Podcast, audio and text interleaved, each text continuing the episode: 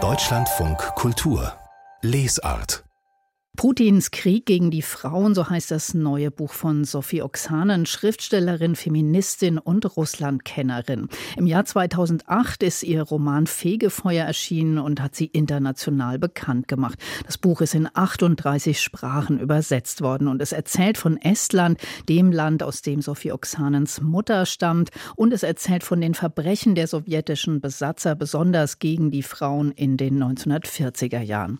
Und um sexuelle Gewalt Gewalt als Kriegswaffe. Darum geht es auch in dem neuen Essay von Sophie Oxan, das jetzt auf Deutsch erschienen ist und über das ich mit ihr gesprochen habe. Hallo, herzlich willkommen nach Helsinki.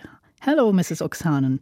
Hello, very nice to hear your voice and talk to you. Yes. Äh, Sie sind 1977 in Finnland geboren und dort aufgewachsen, aber in Ihren Büchern geht es immer wieder um Estland. Wie wichtig sind Ihre Mutter, die ja Estin ist, und die anderen estnischen Frauen in Ihrer Familie für Ihr Schreiben? I wanted to become an author since I was six, but I didn't know Ich wollte schon mit sechs Jahren Autorin werden und wusste anfangs aber noch nicht, worüber ich denn mal schreiben würde. Und als ich mir dann immer mehr da Gedanken drüber gemacht habe und später, als ich da schon älter war, habe ich irgendwann verstanden, dass die estnische Geschichte, diese mündlich überlieferte Geschichte von meiner Familie und von diesem Land fantastisch geeignet ist dafür, perfekt darauf Bezug zu nehmen in meinem Schreiben. Und ich habe schon Anfang der Nullerjahre mich mit russlandbezogenen Themen beschäftigt, also schon vor 20 Jahren, und habe dabei gemerkt, dass die estnische Geschichte gewissermaßen eine Leerstelle auf der europäischen historischen Landkarte darstellt. Und deshalb fand ich es wichtiger, darüber zu schreiben, als über die finnische Geschichte, zu der es ja schon sehr viele Bücher gibt. Jetzt hat Estland ja ein sehr spezielles Verhältnis zu Russland. Wie würden Sie das beschreiben und wie sind Sie selbst davon geprägt? Uh, well, Estland war ja ein doppelt besetztes Land. Es hat zwei sowjetische Besetzungen durchgemacht und eine deutsche, wobei die sowjetische länger gedauert hat. Und als ich geboren wurde, war es ja immer noch sowjetisch besetzt. Das heißt, ich bin nicht nur zwischen zwei Kulturen aufgewachsen, sondern auch zwischen zwei verschiedenen Systemen, dem totalitären sowjetischen System und der nordischen Demokratie. Und das hat mein Schreiben natürlich maßgeblich beeinflusst. Also in erster Linie hinsichtlich der Bedeutung der Meinungsfreiheit, die ja in der Sowjetunion überhaupt nicht gegeben war.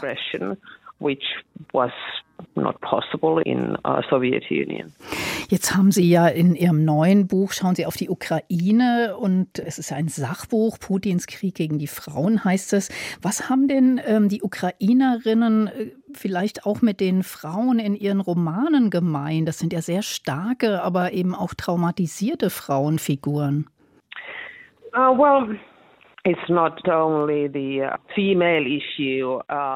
ja, es geht hier nicht nur um das weibliche Thema, es geht auch vor allem um den, die Suche nach Freiheit, den Drang nach Freiheit, den die Ukraine und Estland gemein haben. Estland war ja vor der sowjetischen Besetzung schon eine freie Republik und auch in der Ukraine war das der Fall nur etwas kürzer. Und im Verständnis der Ukraine als Nation gab es auch schon früh die Idee der Demokratie. Das ist schon gegeben gewesen.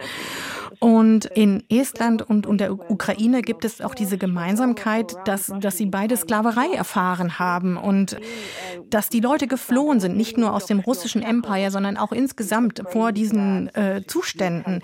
Bezüge dazu gibt es sowohl in der ukrainischen Poesie als auch in der estnischen. Es gibt, ist dann zum Beispiel die Rede davon, dass man seine Ketten los wird, dass man sich befreien kann. Äh, das habe ich auch in den 90er Jahren gefunden, diese Sätze bezüglich der Freiheit und, und wie man sich diese Unterdrückung entledigen kann. Das gab es in Finnland so nicht. Das findet man da nicht. Deswegen gibt es auch ein ganz anderes Verständnis von dem, was Sklaverei bedeutet in Finnland als in diesen Ländern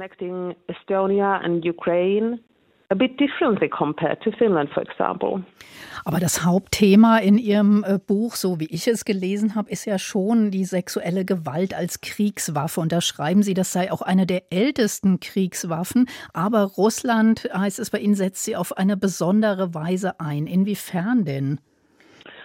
Uh, indeed. Um, when Russia started its uh, large-scale invasion in 2022, Als Russland mit der großflächigen Invasion 2022 anfing, fühlte sich das an wie eine Geschichte, die wir wirklich schon oft gehört haben für mich.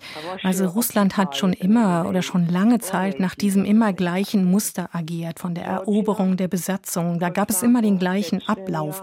Und sexualisierte Gewalt als Methode wird von Russland oft benutzt. Also da gab es auch in jüngerer Zeit Konflikte, die man nennen kann, wie Georgien oder Tschetschenien. In beiden Kriegen ist auch das der Fall gewesen. Und dort hat es kaum Aufmerksamkeit gefunden. Es ist nicht sanktioniert worden. 2014 in der Ostukraine, auch dort ist das schon passiert. Und auch dort hat es keine Beachtung gefunden oder kaum Beachtung gefunden. Also ist es insofern keine Überraschung, dass sie dieses Muster beibehalten haben, auch für die große Invasion. Es gab auch hier keine Sanktionen. Diese Praxis ist effektiv bei der Besatzung. Als Werkzeug im Krieg ist es billig. Jeder Mann kann das machen, wenn er denn die Unterstützung von seinem Land, von seiner Heimatfront bekommt.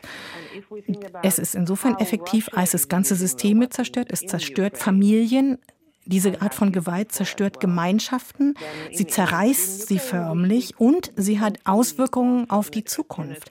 Einmal dadurch, dass Kinder aus diesen Verbrechen geboren werden können.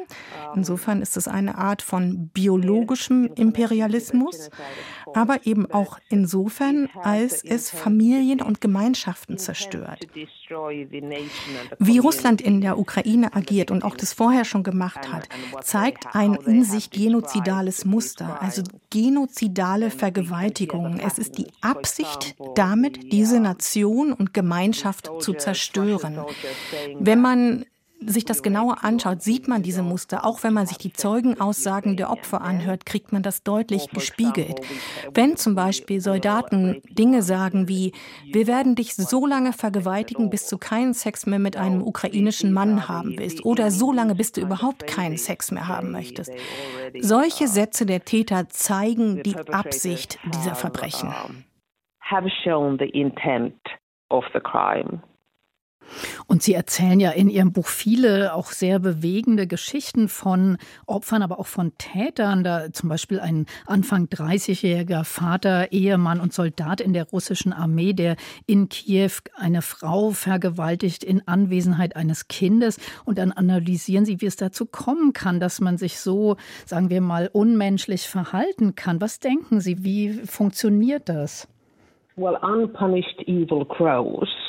Ungestraftes Böses wächst, kann man sagen. Und Russland und die Sowjetunion hat nie diese Verbrechen gegen die Menschlichkeit anerkannt oder sanktioniert. Im Zweiten Weltkrieg wurde das schon nicht festgestellt oder selbst hat man sich nicht eingestanden, dass Russland Verbrechen begangen hat. Diese Grausamkeiten existieren praktisch nicht. Wenn man nicht über die vergangenen Verbrechen nachdenkt, dann gibt das auch ein Vorbild für die zukünftigen Generationen. Dann denken die, das ist schon alles in Ordnung so. Darum kann Russland so handeln, weil es niemand gezwungen hat, sich zu seinen Verbrechen zu bekennen. Auch die internationale Gemeinschaft gibt da kein gutes Bild ab. Sie hat sozusagen Indes indirekt gezeigt, dass es akzeptabel ist. Und sie haben ein Auge zugedrückt, was Russland betrifft. Es hätte Gelegenheiten dafür gegeben, da etwas zu ändern. Gerade in den 90er Jahren gab es die Chance mit dem Umbruch, dass etwas passiert, dass man da anders draufblickt. Aber es ist nichts passiert. Das ist einer dieser Schlüsselfaktoren in der Geschichte, warum Russland dabei geblieben ist, diese Methoden der Gewalt und der Macht fortzusetzen. So ist es auch gekommen, dass eben sexuelle Gewalt noch Kriegstaktik und Waffe ist und da auch eingesetzt wird. Seit zwei Jahrzehnten ist es so, dass Putins Regime versucht, oder es erfolgreich versucht hat, immer noch schwerer zu machen, innerhalb Russlands über die Vergangenheit zu reden. Dieser Geschichtskrieg, den er ausgerufen hat, wie er zum Beispiel auch gegen die baltischen Staaten agitiert. Das ist eine Art Geschichtsklitterung, in der dieser Mythos der großen, des großen patriotischen Krieges als Teil der russischen Identität hochgehalten wird. Das ging ja nicht erst 2014 mit dem Angriff auf die Ostukraine los. Also schon diese diese Desinformationskampagnen über die baltischen Staaten. Da ging es darum, dass das Baltikum nicht in der Lage sein sollte, seine eigene Geschichte zu schreiben. Man sollte sich bitte an die sowjetische Fassung, an die Propagandafassung Russlands halten. Und seit Putins Regime, also seit 20 Jahren läuft das so. Dieser Mythos des patriotischen Krieges wird immer weiter verstärkt. Und das schafft eben die Atmosphäre dafür, in der diese Verbrechen möglich sind. Diese Verbrechen, die nie bestraft worden sind, nie verdammt worden sind und deshalb immer wieder geschehen können. Und deshalb haben die Soldaten auch diese starke Unterstützung der Heimatfront. Russland ist an sich ein sehr gewalttätiges Land. Das sieht man auch am Beispiel der Frauenrechte. Die sind rückläufig. Es ist praktisch legal, häuslich Gewalt auszuüben. Und wenn es für Männer in Russland in Ordnung ist, ihre Frauen zu Hause zu schlagen, warum sollten sie sich dann ukrainischen Frauen gegenüber anders verhalten? Then how how can you expect them to treat Ukrainian women better?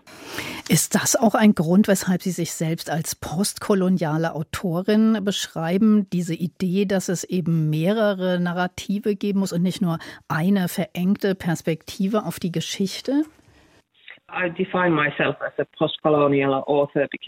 Ich definiere mich als postkoloniale Autorin, weil mein Schreiben Teil der postsowjetischen Entwicklung ist, weil es dann entstanden ist nach der Sowjetära in den 90er Jahren, so wie viele andere Autoren sich als Teil der postkolonialen Literatur beschreiben würden, zum Beispiel nach dem Zusammenbruch des britischen Empires oder des französischen Reich, Weltreich sozusagen des französischen Empires. Ähm, das ist mein Kontext, in dem ich schreibe. Und bei Dekolonisierung geht es auch stark um die Sprache. Die spielt im Prozess der Dekolonisierung eine entscheidende Rolle.